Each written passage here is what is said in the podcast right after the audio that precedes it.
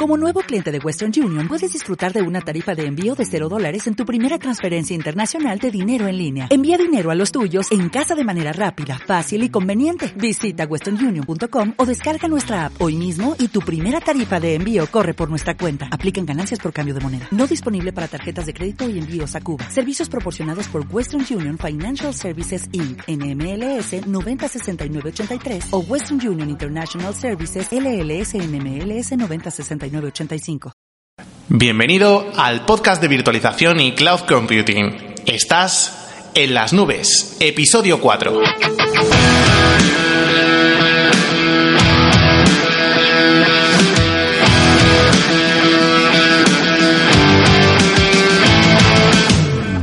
Comenzamos. Muy buenas y bienvenido al episodio número 4 del podcast en las nubes. Para mí todo un placer haber llegado ya al número 4. Me gusta mucho el número 4, es uno de mis números favoritos. Así que para mí es un honor eh, haber llegado a este número porque se me ha pasado volando. La verdad es que me parece increíble eh, que ya lleve cuatro programas. Eh, ha, tenido una acogida mm, de verdad mucho más grande de lo que me esperaba. en total por lo menos está viendo una media de 250 escuchas en total entre iVoox, iTunes YouTube y demás. Y que me parece que para este sector es algo increíble, la verdad sí que no me puedo quejar para nada. Muchas gracias por estar ahí, eh, porque sin ti esto la verdad es que no sería nada, no valdría nada. Así que gracias de verdad y además gracias por los comentarios que me estáis haciendo llegar, que son unos cuantos, eh, eh, tanto al correo como a, a, los comentarios de las redes sociales y demás. Y bueno, pues estoy haciéndoles caso a todo, ya veis que os contesto a todos y tengo muy en cuenta todo lo que me vais contando. Estoy apuntando todo y para hablar de las cosas que me proponéis, que la verdad es que me han gustado mucho todas y las tengo ahí para ir hablando las próximas semanas. Pero hoy, hoy tengo reservado una pedazo de entrevista, la primera entrevista en este podcast. Eh, si has leído el título, ya sabes quién va a estar ahora en un ratito, en, breve, y con muchas ganas. El señor don Jorge de la Cruz. Seguro que le conoces, pero bueno, ahora hablaremos con él, le presentaremos por si hay algún rezagado que todavía no sabe quién es. y vamos a hablar de cositas muy, muy interesantes, de verdad. Eh, entre otras cosas, eh, vamos a hablar de cómo es trabajar fuera para un informático. Sí, sí, vamos a hablar de cosas muy interesantes. Vamos a hablar, por supuesto, de BIM, esa herramienta magnífica, la mejor herramienta que existe a día de hoy para el backup de los sistemas de virtualización. Y vamos a conocer un poquito más a Jorge. Bueno, nos va a hablar de cosas muy personales porque tengo unas cuantas preguntillas ahí preparadas para él. Así que no te lo pierdas. Pero antes de nada, como siempre, virtualiza desde cero.com los mejores cursos de virtualización y cloud computing, tutoriales, artículos y vídeos con atención especial a las tecnologías de Bingware y OpenStack, muy pronto de otras más, ya lo verás. Y si quieres la mejor formación, fórmate con los mejores. Esta semana eh, hemos tenido desde el lunes hasta hoy, miércoles, eh, un descuento especial para, para, todo lo que es eh, los cursos de OpenStack. ya sabes, si nos sigues, que tenemos el curso OpenStack COA, el oficial, con dos opciones. la opción solo de aprender el curso y una opción que está orientada totalmente al examen, con más laboratorios, con una eh, consultoría conmigo previa al examen y por supuesto con el examen incluido, que ya sabes que tiene un valor de 300 dólares. Y eh, pues que sepas que lo voy a aguantar un poquito más, porque como no lo dije en el podcast, eh, lo voy a aguantar todavía eh, hasta esta noche, ¿vale? Hasta esta noche horario español, no, no, hasta, no hasta el horario español latinoamericano. Así que estate atentos si nos escuchas desde, desde ese país latinoamericano en el que estás. Y nada, bueno, comentarte que además en breve, eh, ya os comentaré por las newsletters y tal, a los que sois de por allí, voy a hacer un pequeño tour por allí. Así que a lo mejor nos vemos y todo, eh, amigos latinoamericanos. Ya, ya os contaré, ya os contaré. Bueno, como también comentaros, hoy eh, he anunciado, eh, además en la web, si no lo has visto, el webinar que vamos a dar el 2 de octubre. El webinar que se llama Aprende qué es y cómo funciona Bingware Bisphere. Además, si conoces un poquito la trayectoria que hemos hecho, eh, sabrás lo que implica hacer un webinar y qué es lo que hacemos cuando hacemos un webinar. Así que apúntatelo bien. 2 de octubre tienes además las las horas. Eh, como siempre hemos hecho dos horarios para que la gente de Latinoamérica eh, se pueda conectar. Y eh, lo tienes en la web, ¿vale? Si no lo has visto en las redes sociales o en la newsletter que, que hemos mandado, si entras en cualquier artículo del blog, te salta el banner. Así que te puedes inscribir de forma, por supuesto, gratuita. Y ahora sí, vamos con la sección de hoy. Hoy no tenemos noticias porque quiero dedicar todo el programa a esta pedazo de entrevista. Así que vamos con ello de charla con el profesional. Bueno, pues hoy empezamos esta sección de entrevistas en el podcast, este podcast número 4. Vamos a tener la primera entrevista y va a ser con una de las personas que yo más admiro dentro del sector del blogger, del mundo del blogging y la verdad es que estoy seguro de que le conoces, segurísimo, segurísimo. Es para mí todo un honor y un placer presentarte y dar paso desde Londres, conexión con Madrid, al gran Jorge de la Cruz. Buenas noches, Jorge. Buenas noches, Manuel. Muchas gracias por, bueno, por la invitación a este fantástico podcast y bueno, por, por esta maravillosa introducción. Muchas gracias. Nada, hombre, un placer tenerte por aquí. La verdad es que, bueno, no sé, yo imagino que el resto de gente que nos oye te conoce, si no te conoce debe de ser los justillos. Eh, llevas ya muchos años con el blog, ¿cuántos años en total desde que empezaste? Uh, creo que empecé el primer el primer post creo que está en alrededor de 2011 uh, más o menos así que bueno, ya, ya siete años ya no está nada mal eh sí sí y ahora, bueno, cuéntanos, Jorge, porque tú estás ahora mismo en Londres. Yo te sigo mucho por el tema, de, ya te digo, del, del blog. Eh, y ahora, si no, si no estoy mal entonado, estás trabajando en BIM, puede ser, ¿no? Eso es, eso es, Manuel. Sí, uh, comencé hace seis meses en, eh, en BIM y allí estoy, estoy aquí en Londres desde hace ya cuatro años, pero en BIM llego a seis meses y bueno, como Systems Engineer, así que es una, una, una posición muy interesante, para qué engañarte. ¿Y eh, qué tal? ¿Cómo, qué, tal ha sido el cambio de irte eh, a BIM, pasar a una empresa ya con una notoriedad pues mucho más grande? Bueno, yo creo que es una de las empresas, si no la más grande en el tema de backup referente a la virtualización, ahí debe estar. ¿Qué tal ha sido ese, ese cambio? ¿Te sientes, ¿Te sientes con poder de escribir y seguir manteniendo ese puesto tan potente?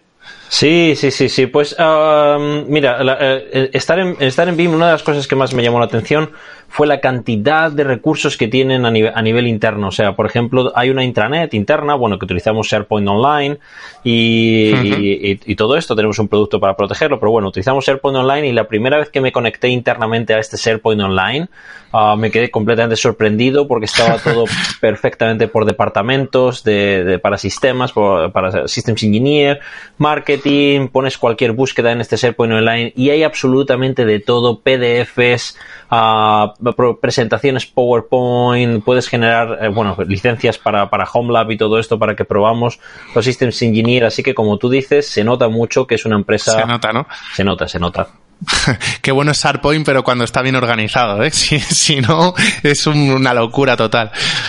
Sí, sí, está perfectamente, está perfectamente organizado, como te comento. Es una de las cosas que más me llamó la atención, el orden tan increíble que está, porque como sabes, bueno, BIM tiene muchos empleados alrededor del mundo y bueno, pues al final tiene, todos tenemos que usar estas herramientas y se nota cómo es una empresa global, que eh, todas las personas accedemos a, estas herramientas, a Salesforce, a Marketo, bueno, pues todas estas cosas, pero sobre todo, el, SharePoint Online uh, es de una maravilla. Sí, te quita, te quita el habla con todas las cosas que hay ahí dentro.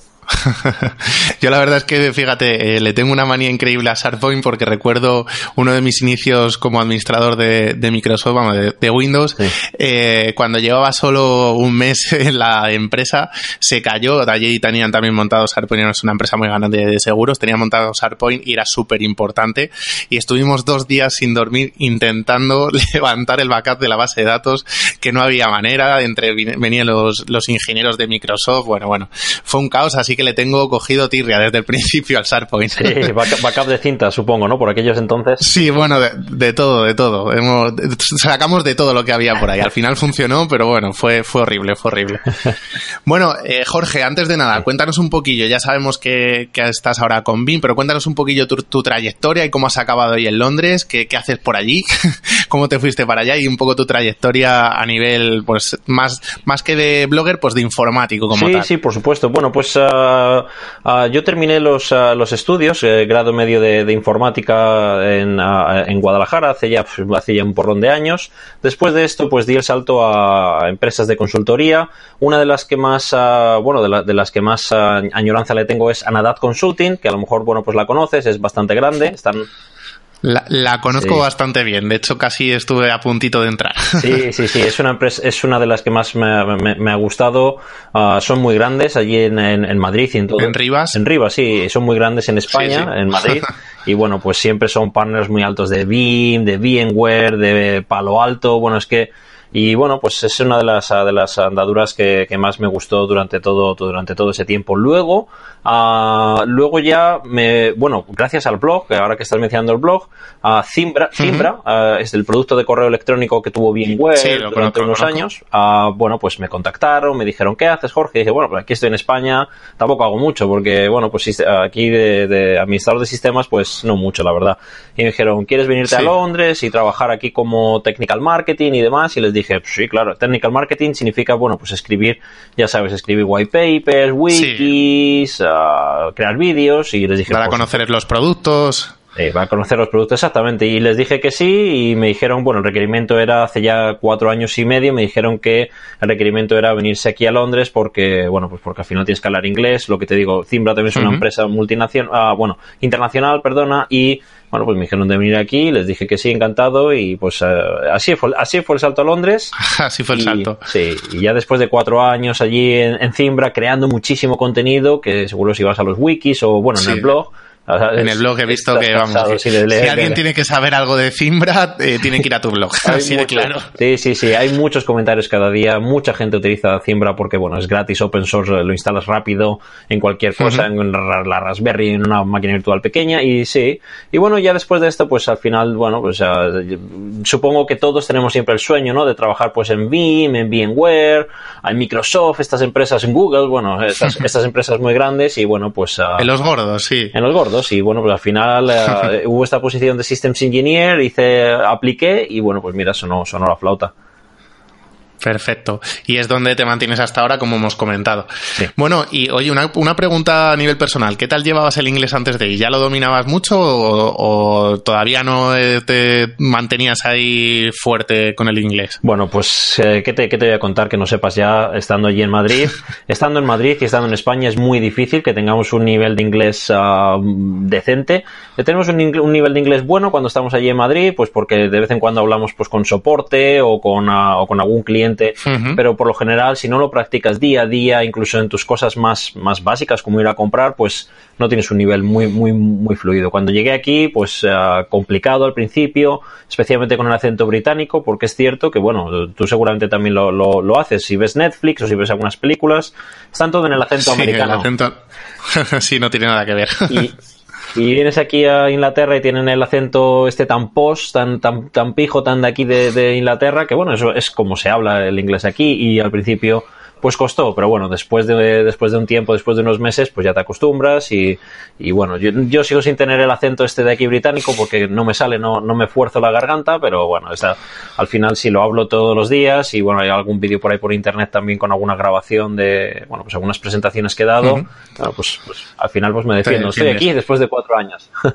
bueno, eso está bien, pero lo que se puede decir a la gente que nos está oyendo y que está pensando quizás dar un cambio de aires en su trabajo, que no hace falta ser un experto, siempre teniendo un nivel mínimo mm, donde realmente va a aprender es allí y se puede trabajar de informático allí, es, es viable, ¿verdad? Es completamente viable, Manuel, sí, así es. Sí, que si, yo animo mucho a la gente, si se quieren venir a Londres, aunque sea seis meses, un año, hay muchísimas ofertas en LinkedIn, si, si, si se busca uh, Systems Administrator o VMware, Microsoft, cosas así en la, en la búsqueda de trabajos en Londres, hay muchísimas posiciones y no necesitas un nivel de inglés muy muy alto, necesitas los conocimientos, pues de VMware en Microsoft, es lo que más le interesa a la gente pero el nivel de inglés es que lo, lo, adquieres aquí. Habrá gente que le cueste menos que a mí, a lo mejor en un mes ya están aquí hablando profesionalmente, o a lo mejor en semanas, pero yo animo es una, es una experiencia muy, muy bonita, la verdad, venirte aquí y, bueno, pues, a, pues conocer otra, otra cultura, conocer todo, menos el tiempo, todo lo demás, aquí está perfecto.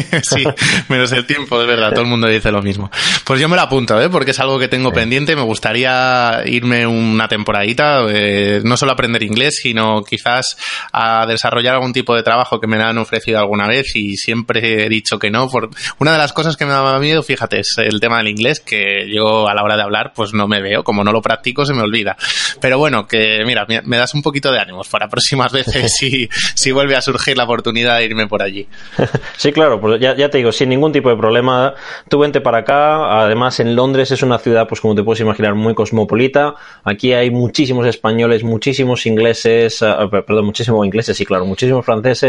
Hay muchísima gente de todos los tipos y bueno, como te comentaba, cuando vine a Zimbral, se integra. Una de las cosas que me llamó la atención cuando estaba aquí en Zimbral al principio es que de toda la oficina había dos ingleses y el resto pues éramos franceses, italianos, uh, polacos. De, sí, vamos, que no había inglés. Que no te, no te encontraba raro, ¿no? No, te encuentras, no te encuentras raro porque... los raros son los de allí, ¿no? Sí, de, verdad, en muchas posiciones vas a ver, uh, muchas empresas vas a ver que hay pocos ingleses y mucha gente pues más de toda Europa en, trabajando aquí o si vas a Irlanda, a, VMware aquí, allí a Cork, hay muchísima gente pues bueno de todo, de toda Europa que al final pues aglutinan en, en, eh, allí en Cork en Irlanda.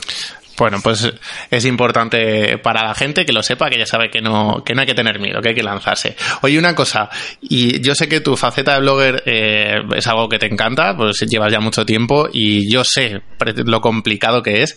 Y bueno, o sea, yo alucino siempre contigo, digo, pero este hombre, ¿de dónde saca el tiempo? ¿Cómo puede sacar tantos artículos a la semana? ¿Te verías eh, en un puesto en el que te digan, oye, el blog eh, no, no puedes dedicarte a esto porque necesitas plena eh, 12 horas diarias a un puesto de responsabilidad. ¿Tú crees que serías capaz de abandonar tu querido blog? no lo sé, no lo sé. Yo creo que no. Creo que no diría sí a un trabajo en el que me dijeran que no puedo hacer algo fuera de horas de trabajo, porque al final este blog siempre lo, mantengo siempre cuando ya termino, bueno, por la jornada laboral y bueno, tuve un bebé hace ya un año, entonces cuando ya he atendido las cosas en casa y todo muy, muy tarde sobre las, bueno, pues sobre esta hora en la que estamos hablando, sobre las 11 ya, 12 de la noche es cuando me pongo aquí nocturno, a blogueo una, dos, tres horas, fines de semana también aprovecho eh, sobre todo por la noche y lo que hago es, si, si te has dado cuenta, siempre programo cosas, supongo que tú también lo haces, claro, lo programas y salen, bueno, pues va saliendo para la semana que viene uh, y cosas así. Pero entonces ya te digo, una empresa que me dijera, mira, no puedes usar tu tiempo libre para algo que es, por ejemplo, blog o, jugar al baloncesto. Sí, o, bueno, lo digo más que nada porque no tengas tiempo libre, o sea, no tengas ya ni, ni el tiempo de, te ponen un puesto muy alto de esto de que dices, bueno, encima te, te ponen un puesto que además es con Latinoamérica, que cuando ellos duermen tú estás despierto y al revés, y ya, bueno, ya de esos, de, de los que no vives, y dices, bueno, pues tengo que cerrar el blog, bueno. inviable, es algo que no, no consideras, bueno, yo te digo, yo, tampoco, ¿eh? es algo que no me lo planteo por lo que tú dices, si no tengo tiempo libre o si me dicen lo que tengo que hacer con mi tiempo libre, eh, ojo. Sí, es complicado, es complicado. Además, eh, es que el, blog normalmente es, ya es que no es tiempo libre, es casi como tiempo de descanso que uno se quita, tú lo sabes bien. Te quitas este tiempo de descanso por hacer esto extra que te gusta, que te relaja y, al, final, te sientes bien. Cuando has escrito unos blogs, porque es lo que te gusta hacer, o has hecho unos vídeos, o en tu caso preparar unos cursos, te puedes irte a la, cama muy tarde, las 3 o las 3 y media pero de la, de la mañana, pero te vas contento, te levantas a la mañana siguiente hecho polvo. Sí, te vas contento. Ya, verás mañana. bueno, no siempre, ¿eh? No siempre. Yo te puedo decir que hace un par de días me fui a acostar, le di al stop a la grabación y me di cuenta que, que llevaba dos horas sin grabar. Y dije, madre mía. Entonces, esos días no. Entonces no, esos no. esos no.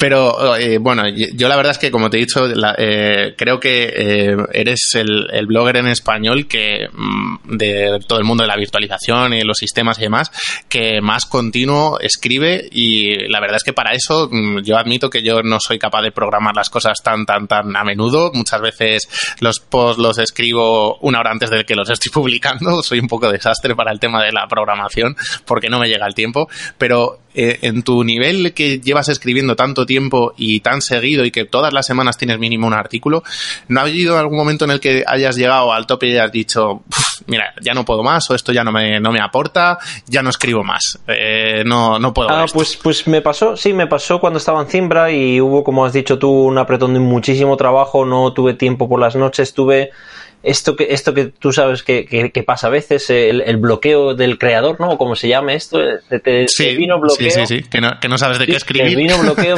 me, puse incluso triste pensando, pero, pero, pero, ¿qué, ¿qué, me ha pasado? Que no puedo escribir y, y no sé, estuve creo que un par de semanas sin escribir, pero bueno, pues luego algo pasó, algunas noticias nuevas de VMware, alguna cosa chula de Vim o alguna cosa de Zimbra, ya no sé, algo pasó y dije, vaya, ya está. Eh, sí, te volvieron las ganas. aquí y bueno, además ah, una de las cosas que ah, bueno, que todos los bloggers y que los administradores de sistemas solemos tener, bueno, pues es el Homelab también, que yo, creo que eso da casi para, otro podcast entero de, de, de los sí.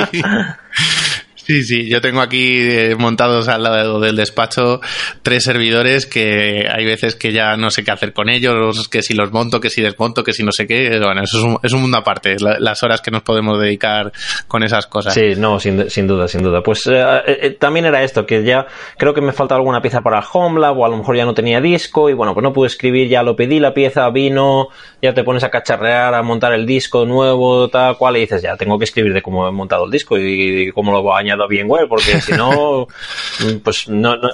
Si, si, no es como no, es como el que va al gimnasio y no se hace la foto de, de claro, fiesta para subir la claro, redes sociales. es que, es que no, no la has levantar hecho, una mancuerna y hacerte una foto al bíceps, pues esto es igual. Claro, exactamente. pues aquí, si montas un disco, tienes que crear una, un artículo. Está bien, está bien. Vamos, que se puede, se puede decir que lo tuyo es, eh, es pasión pura y dura por el tema de escribir y por el tema de, de pues, el mundo del tema. Sí, no, sin duda, sin duda. Yo me, me, me relajo mucho escribiendo. Ah, como te digo, siempre suele ser nocturnamente y bueno, pues ya como ahora mismo no hay nada de ruido fuera, están ya las luces de la ciudad allí de fondo y estás aquí tipeando, escribiendo con tus ideas, programándolas para el día siguiente, que yo soy muy, muy estricto con esto. Manuel, yo siempre las saco, las entradas siempre a las 9 y 15 de la mañana hora española siempre tiene que ser a esa hora. Yo en, el blog en español eh, no, pongo, no pongo otra hora, ni, ni hay 20, ni hay 30, siempre es 9 y 15 de la mañana, no sé, seleccioné esa hora, le estuve leyendo mucho, tú sabes. Sí, sí, es perfecta.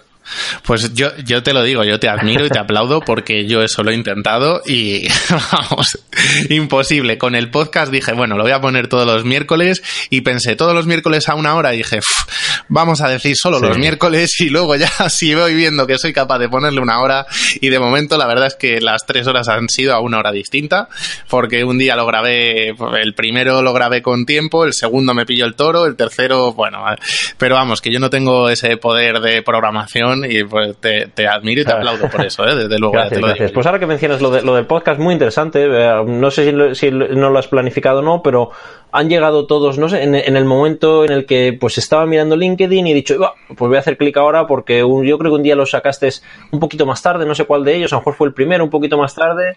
Sí, el segundo, el segundo lo saqué un poco más tarde.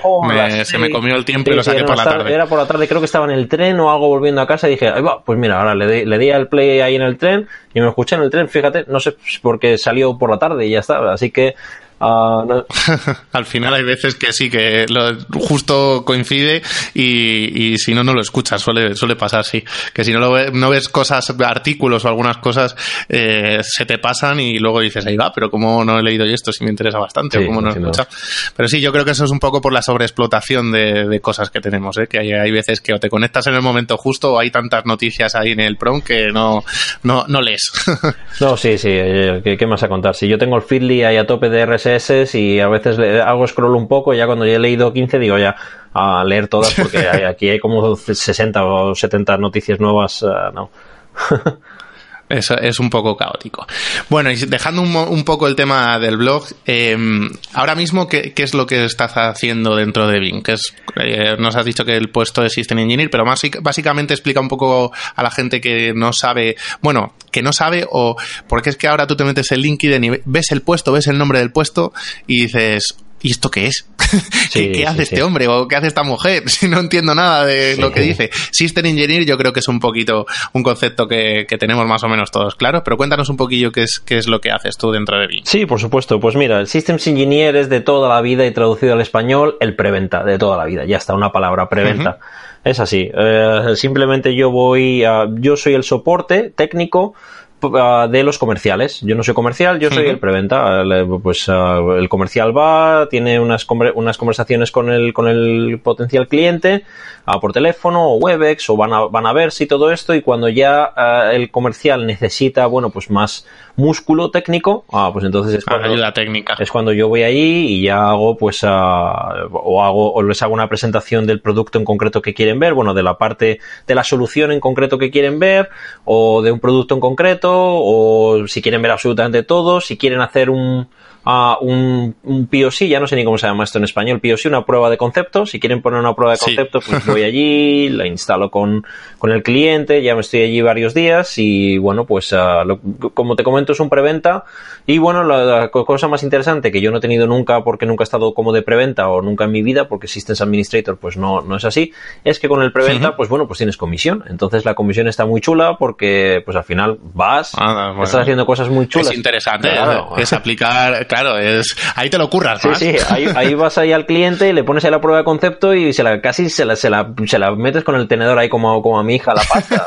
Como, mira, mira, y ya puede funcionar bien. Sí, sí, sí, ya puede funcionar bien y te esmeras, extra incluso, porque sabes, bueno, pues que a final del trimestre, eh, esto va por trimestre, ya sabes, a final del trimestre, pues bueno, pues sabes que si lo has hecho se bien, si, y todo, pues bueno, al final has el comercial ha vendido más gracias a ti y tú pues tienes una, uh -huh. un pequeño porcentaje de eso, pues, ¿qué quieres que te diga? Esto no lo he tenido nunca. En, sí. Eso, no, a mí me parece muy interesante. Yo te digo que en todos los puestos en los que fuera aplicable, ya no te digo de informática y tal, yo creo que sería la forma correcta de trabajar. Sí. Un salario normal y luego todo por, por variables, variables sí. Mm, respecto a tu trabajo. Entonces yo creo que es la forma de motivar a la gente. Lo que pasa que es cierto que en España no todo el mundo le haría gracia. Yo, hay mucha gente que dice, bueno, a mí dame mi horario de 8 a 5, de 9 a 6, yo voy, trabajo y me voy. Pero no, yo, por ejemplo, no es mi forma de ver las cosas. De hecho, la gente que trabaja en Virtualiza desde cero, eh, eh, trabajamos un poquillo así, a nivel de, a nivel socios, ¿vale? Cada uno tiene un porcentaje,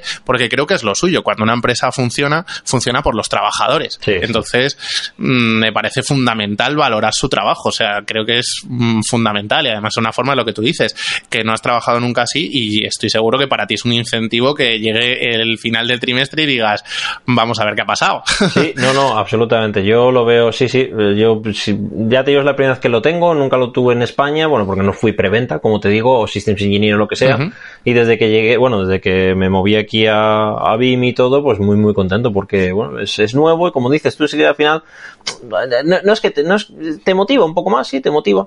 Es, sí, te, motiva, te motiva, te motiva, porque sí, sabes, realmente sabes, es motivación. Sabes que ese extra esfuerzo que puedes hacer, como, bueno, pues ahora mismo estamos grabando este podcast, pero también estoy preparando, pues, a una, bueno, pues una cosa para un cliente y demás, con este, con esta solución uh -huh. para Nutanis que tenemos ahora nueva, pues lo estoy preparando porque se lo tengo que mostrar y bueno, pues no lo he tocado todavía lo que es uh, yo mismo, entonces pues lo estoy instalando aquí en el, en el HomeLab. Bueno, pues estas horas extras te motivan porque sabes que, bueno, al final, pues aparte de que vas a aprender, van a salir. Eh, van a salir. Es así. Bueno, oye, pues te, agradezco que me dediques este ratito porque es, por lo que me está diciendo que no paras. Te agradezco que estés un rato con nosotros, que estoy seguro que a, la gente le va a interesar mucho. Vamos, estoy seguro que, que eh, bueno, yo de momento me está pareciendo súper interesante. Yo, de hecho, no, no, yo no sabía que System Engineer como tal era un preventa. O sea, yo tenía otro concepto totalmente distinto. Fíjate, fíjate lo que te digo. Así que fíjate, he aprendido algo, algo nuevo. Sí, sí, pues no, sé, ya te digo, es completamente un, un, un preventa. Sí, yo creo que ya no se llaman pre pre-sales ni nada así. Algunas veces te pueden llamar pre-sales, pero al final es Systems Engineer. Soportar, so, mm. soportar a tus, a, a tus comerciales uh, y, y, ayudarles a vender. Entonces, pues eso es un, eso es un pre-sales al final. yo, yo fíjate, el, el, concepto que tenía eh, es el System Administrator y por encima el, el, System Engineer, que es un poco como el arquitecto, pero mm, pensaba que era eso. Fíjate, mm. aquí directamente, como eh, trabajamos como arquitectos, yo la verdad es que es uno de mis trabajos de los últimos, ha sido lo que más he hecho, eh, pero tenía ese concepto, de no tenía el concepto de preventa. Ah, pues, sí, no sé, aquí aquí, ya te digo, en, si, lo ves en la mayoría de las compañías de software, como puede ser VMware, Veeam, Microsoft y todas estas, estos ser System Engineers, System Engineers es el Es el músculo de, que, los comerciales llevan para, bueno, pues para vender esto. Está bien, está bien saberlo. Sí, sí.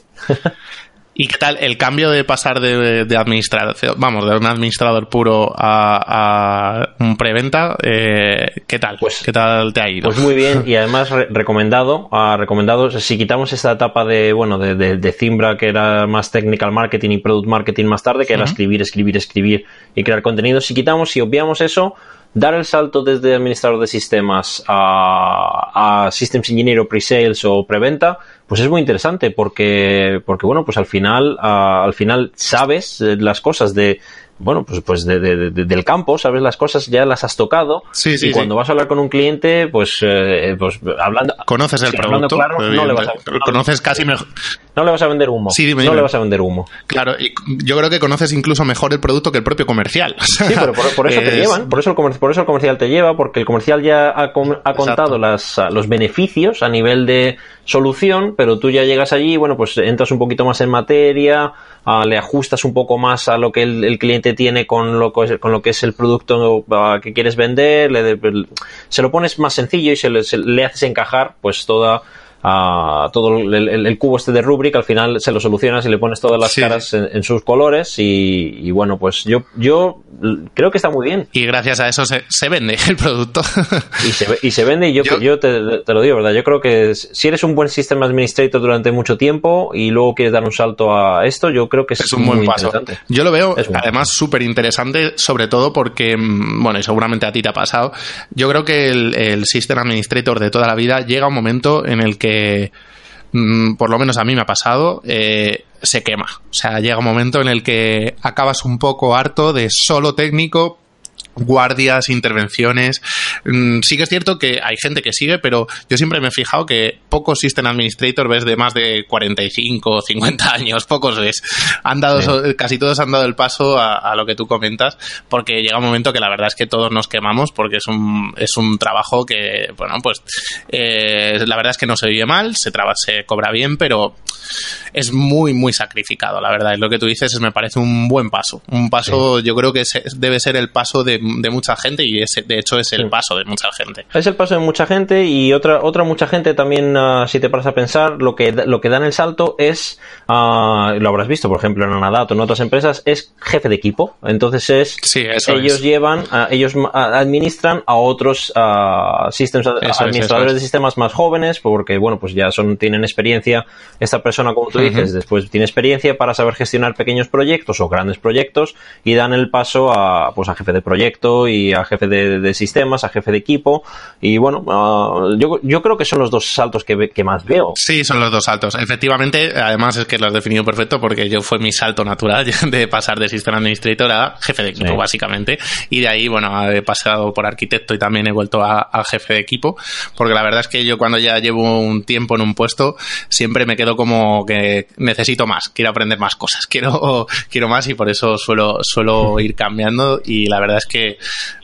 pero es lo que tú dices, que, es un buen paso. El paso al preventa, la verdad es que yo lo veo muy chulo. A mí es algo que, me llama, para un futuro, me llama bastante.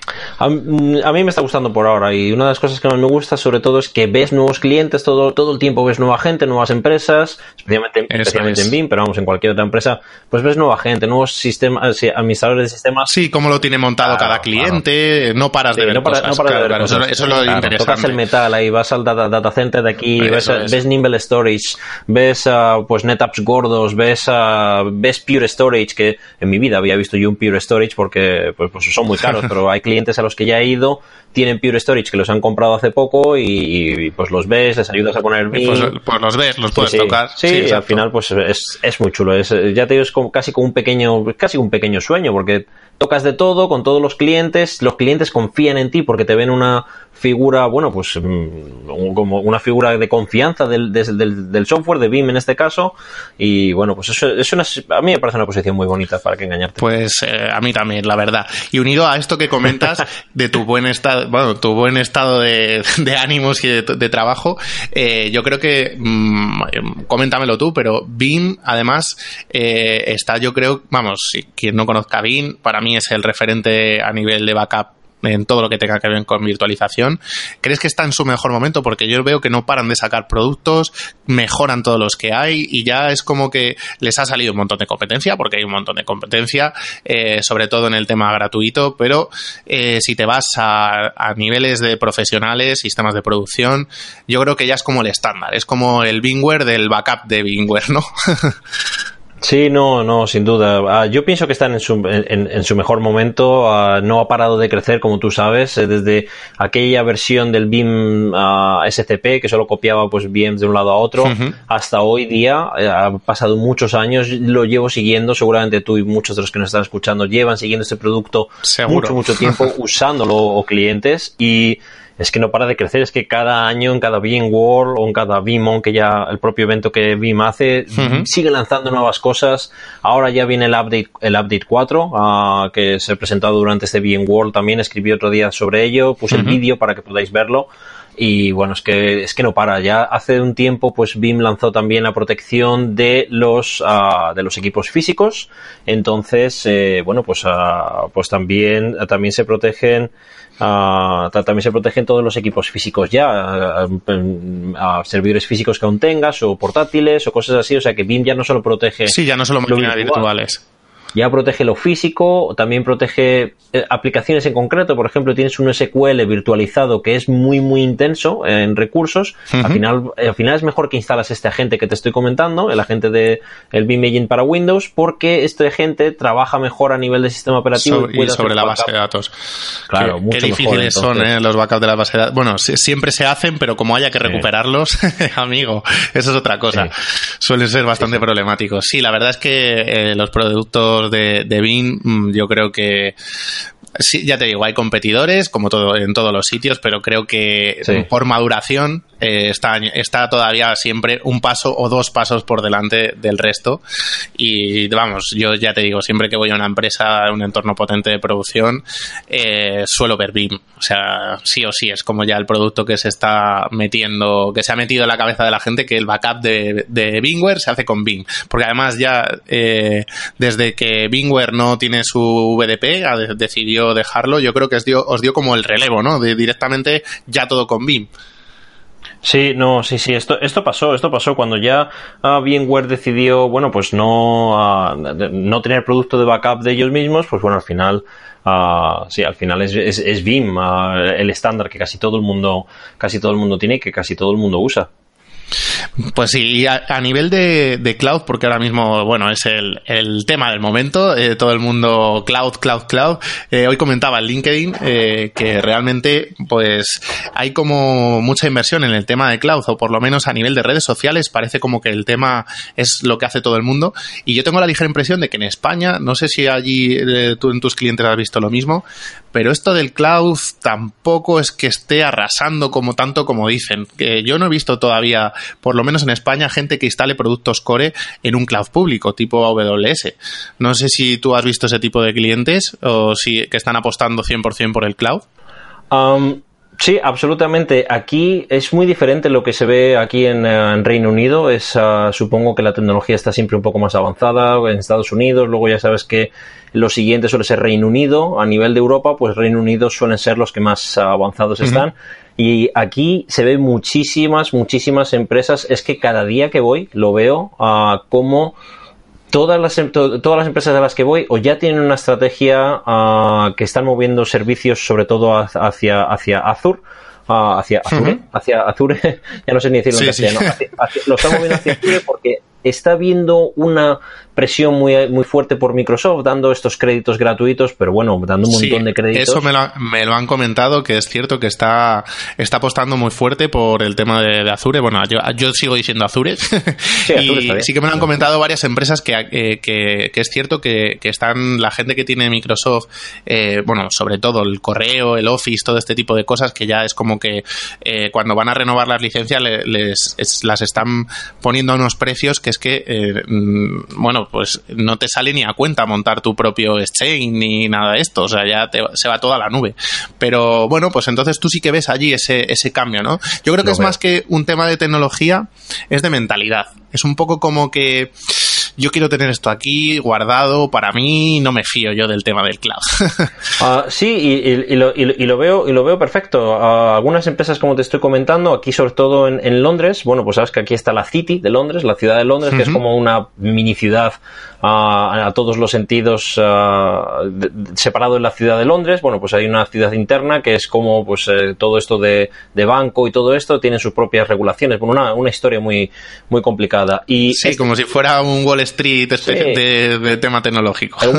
El Wall, Street de aquí, sí. Y entonces lo que, lo que estas empresas hacen es, como te estoy diciendo, dejar cosas aquí on-prem en los, en los data centers por, por esto que dices, porque, bueno, pues privacidad de datos, todo esto, pero aún así, aún así hay algunas cosas, todo lo que pueden poquito a poco irse sacando, como tú dices, entre un Exchange o un Office 365, ya la gente se mueve a un Office 365, entre, entre un backup a cinta que siguen teniendo durante años, pagar empresas ah, que les gestionen las cintas y todo, al final la gente, al final lo que están haciendo ya es subirlo a, la nube.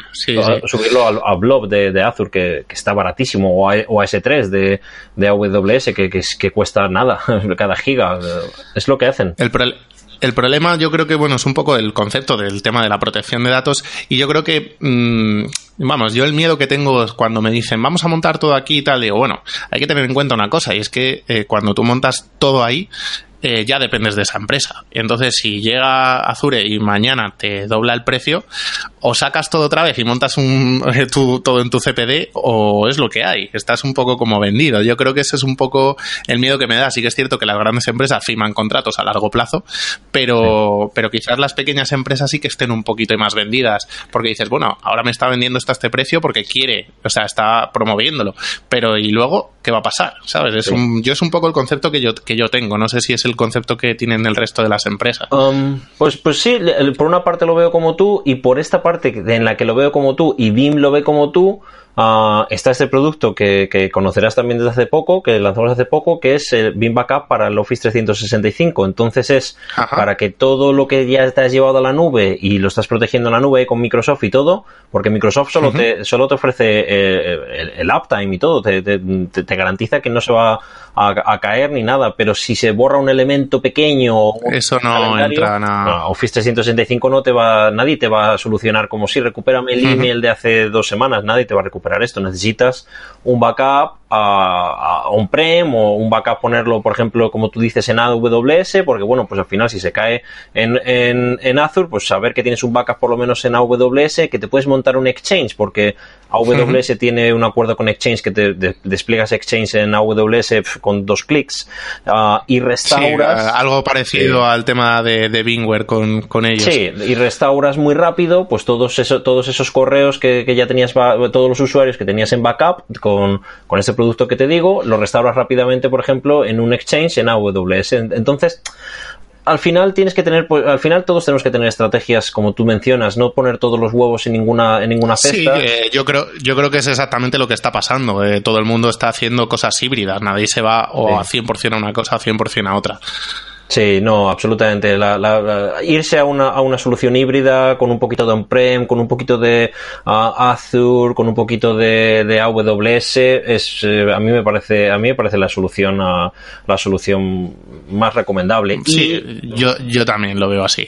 Y como, y como te comento, uh, bueno, pues BIM ahora con este update 4 uh, lo que intenta es cerrar este círculo porque sabes que ahora hay un círculo muy, muy bueno ya con Microsoft Azure que, bueno, pues puedes hacer backup de todas, de todas las VMs que tienes allí con esta gente que te estaba comentando, este BIM Agent para Windows o Linux, lo pones ahí entonces proteges esas, esas instancias como si fueran otras VMs, le, te haces el backup on-prem. Lo que, lo que está en Azure. Lo que está en Azure, te lo, claro, le instalas el, Ajá. el Vim Agent para Windows o para Linux, dependiendo de la instancia que tengas allí, y eso te lo, te lo copias, Ah, sí. te lo copias, on- te lo copias on-prem en tu data center. Y tienes la otra opción, tienes de tus backups, de tu VMware o de tu Hyper-V, ah, que ya tienes. Llevártelos allí. eh, Claro, tienes el Direct Restore a, a- a Mi- a Microsoft Azure, que, que es, que es gratuito, o sea, lo- pagas lo que consumes en Azure, pero Sí, lo que consume Azure. pero Vim te, ofrece ese círculo con Microsoft, eh, Microsoft Azure, ya está completo. Pues ahora, en el update 4, que ya viene dentro de muy poco, el círculo va a estar completo para AWS también, que vas a poder hacer backup de todo lo que tienes en AWS y también lo que tienes dentro de tu propio VMware, hacer un direct restore a AWS de manera, bueno, pues con un clic, a todo lo que tengas en VMware, pues mandártelo hacia, hacia AWS o solo las VMs que más te importan, etcétera. Bueno, al fi- al final es lo que tú comentas, es una solución híbrida. Ah, bueno, pues al final, para Sí, que. para mantener tus cosas pues eh, eh, en ambos sitios. Pa- Sí. O sea que podemos decir perfectamente que Vim está, eh, se ha puesto las pilas, está Sí, metido en todo este sistema. El producto exacto para que la gente, porque nos hemos liado a hablar y a lo mejor no les ha quedado claro, este producto, ¿cómo se llama exactamente? El producto de Vim, el que va a salir ahora el Update 4. Ah, bueno, este el, el update 4 viene para Vim Backup and, Vim Backup and Replication, que es, ah, bueno, pues casi Ajá. el core. Es el producto estrella. El producto estrella, el, el core del, del producto, es el que, el que instalas en tu, en tu data center y te protege tus hipervisores y también, como te estoy mencionando, también las cargas Los, ah, externas. de sistemas operativos. Perfecto. Oye, y una cosa, ya para ir terminando, joder, se nos ha pasado el tiempo volando. La verdad es que cuando te pones a hablar de estas cosas eh, con gente que, que le gusta y demás, esto yo me puedo tirar horas. Estoy seguro que tú también. Sí, sí, sí, sin duda. Para ir intenta- acabando y que no se nos alargue esto mucho, ¿algún producto de Bing eh, de estos que están como menos o- como más ocultos, que la gente no conoce y que tú digas esto es un bombazo o va a ser un bombazo, algo que nos puedas contar ahí, un secretito de un producto que, que le digas a la gente que le eche un ojo? Eh, pues sí, te- te- te- tengo dos muy, muy, muy breves. Uno es el que te está comentando del el Vim Backup para Office 365. Esto cada día, Ajá. a cada cliente que voy le- le- y les pregunto, ¿tienes backup? eh, perdón, ¿tienes Office 365? Sí. ¿Estás haciendo backup? No. ¿A por qué deberías hacer backup? Ah, ya se lo explico. Al final se lo, pone, se lo ponemos y bueno, es que al final a la gente le encanta el poder restaurar lo que te he comentado, un pequeño elemento o porque sabes que muchos directores pues llevan varios dispositivos, borran un, borran un calendario en un iPhone y luego pues en el iPad ya no está. Bueno, poder restaurar Sí. estas cosas de manera granular es, eh, les, les da, les da la vida a esto y, Y trabaja directamente sobre Office 365, o sea, trabaja allí íntegramente. Ah, no, lo pones en tu data center o donde, Lo pones donde en tu data o donde center. tú quieras y esto ya trabaja Ajá. con las APIs de Office 365 y descarga todo el contenido hacia donde tú lo instales. Ah, perfecto, Eh, perfecto. es- Y es capaz de, de restaurar luego, otra vez en la nube, los sistemas que tú has elegido en tu, aunque esté en tu data center. O sea, me parece un producto, un bombazo. Un vamos. bombazo, sí, porque puedes restaurar cada elemento granular al buzón del usuario o al SharePoint, porque ahora también se protege SharePoint online, ah, o también el, al OneDrive para el OneDrive for Business, ah, porque los usuarios, sabes que pues al final cuando les pones esto corporativo se ponen ahí a poner ficheros Excel Se y todo, todo, sí. luego lo borran y dicen y te echan la culpa a ti, porque "Oye, me has puesto esto en cloud y ahora ya no hay backup. Pues con esto, ah, además que eh, hay una versión que se- es community de esto, 10 usuarios gratis ilimitado para toda la vida, o sea, 10 usuarios para toda la vida gratis, te lo descargas hoy desde la web. Vamos, que para, para pequeñas Para empresas, pequeñas empresas, eh, esto es una maravilla. Una maravilla, porque te- ya, se, se lo- se- ya no pagan este exchange, como comentabas, lo han movido a Office 365, se ponen este BIM Community Edition para Office 365 y ya está. Y chimpún, tienes todo el backup de tus 10 usuarios, ah, bueno, pues sin ningún tipo de, de- de coste y, y todo muy bien. Y el otro producto que te quería comentar, que normalmente la gente pues ah, le mira por encima del hombro o no le hace mucho caso, es BIM One. BIM One me parece el producto... Bueno, es el, el mejor producto que yo he visto ah, después del de Backup y, y replicación, por supuesto. Es muy poderoso. ¿Sabes qué es BIM One? Es el producto que tenemos de... Sí, lo yo lo conozco. Cu- Cuenta a alguien que no lo haya oído nunca rápidamente cómo le defines ese Muy programa. rápido, sí. Pues mira, Bing One es el producto que eh, pones, en el data, eh, pones en el data center y es, es, ese, es ese trabajador extra que va a mirar tu entorno, va a analizar todo, comprender absolutamente. eh, es ese listillo que sabe cua- cada er- error que te da VMware te va a dar la información, el, el, el KB con el link a donde ah, para solucionarlo y también es, el, es ese eh, trabajador extra que te eh, crea esos reportes tan bonitos cada cuando tú los necesitas o cuando el director los necesita sobre eh, bueno pues el consumo de, de las máquinas virtuales o qué máquinas virtuales tienen más recursos de los que realmente está consumiendo. Es un producto absolutamente maravilloso y bueno que- Podemos, podemos decir que es el, el Operation Manager de BIM. Yo siempre lo he comparado con el Operation Manager y la verdad es que los, he- los he utilizado indistintamente dependiendo de si tenía la licencia o no. Eh, y la verdad es que a mí me parece también otra maravilla de producto, por, por lo que tú dices, porque hay veces que teniendo ese producto, hay veces que es que ni entras ya a tu entorno. O sea, con, ese, con, ese, con esa aplicación básicamente gestionas todo y salvo que vayas a desplegar algún servidor o alguna cosa, mm, la- el análisis de tu plataforma la tienes íntegramente ahí. Eso es, eso es, eso es, Manuel. Sí, pues eso- esos dos productos, pero sobre todo Bing One, es como lo tengo ahí mi ojito, eh, mi ojito derecho porque ah, siempre, siempre lo pongo en los clientes. Incluso antes de poner nada de Bing, voy allí, ponemos Bing One, lo dejamos 15 días ah, y, Y luego se lo información.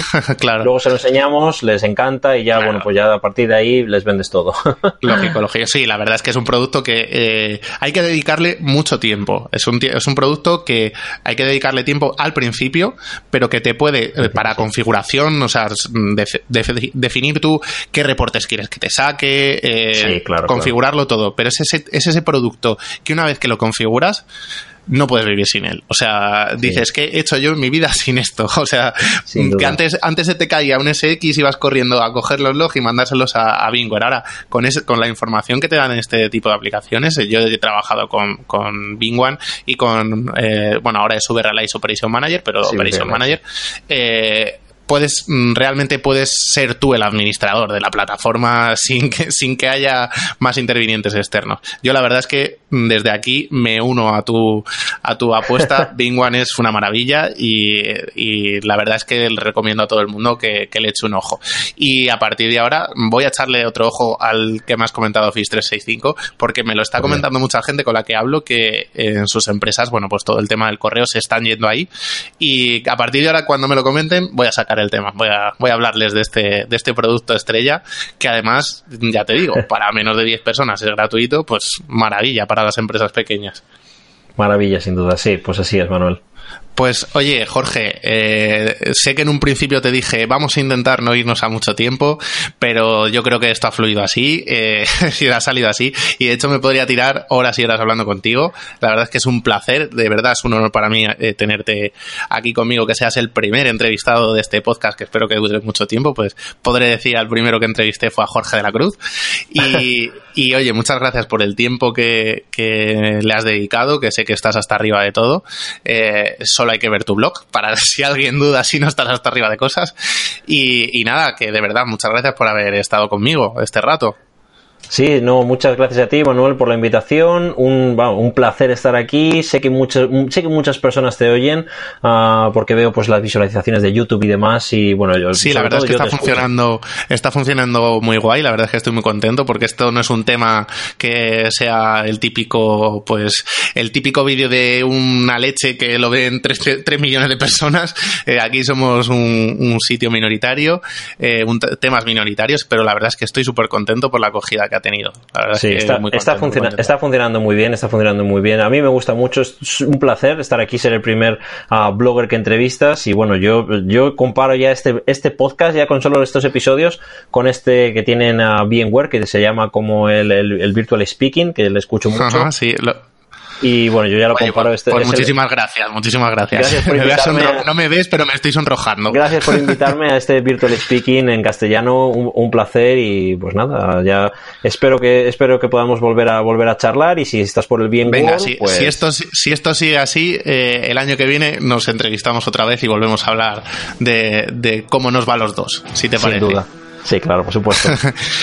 Bueno, pues muchísimas gracias Jorge y con esta entrevista nos despedimos. Muchísimas gracias a todos por haber estado ahí. Espero que hayáis disfrutado tanto como nosotros. Y nada, nos vemos en el próximo podcast todos los miércoles, ya lo sabes. Nos vemos, nos oímos y nos leemos en Virtualiza desde cero. Chao.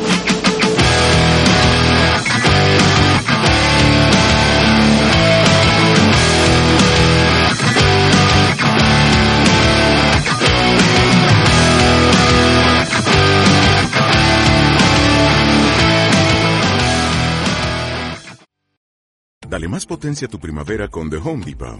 Obtén una potencia similar a la de la gasolina para podar, recortar y soplar con el sistema OnePlus de 18 voltios de Ryobi desde solo 89 dólares.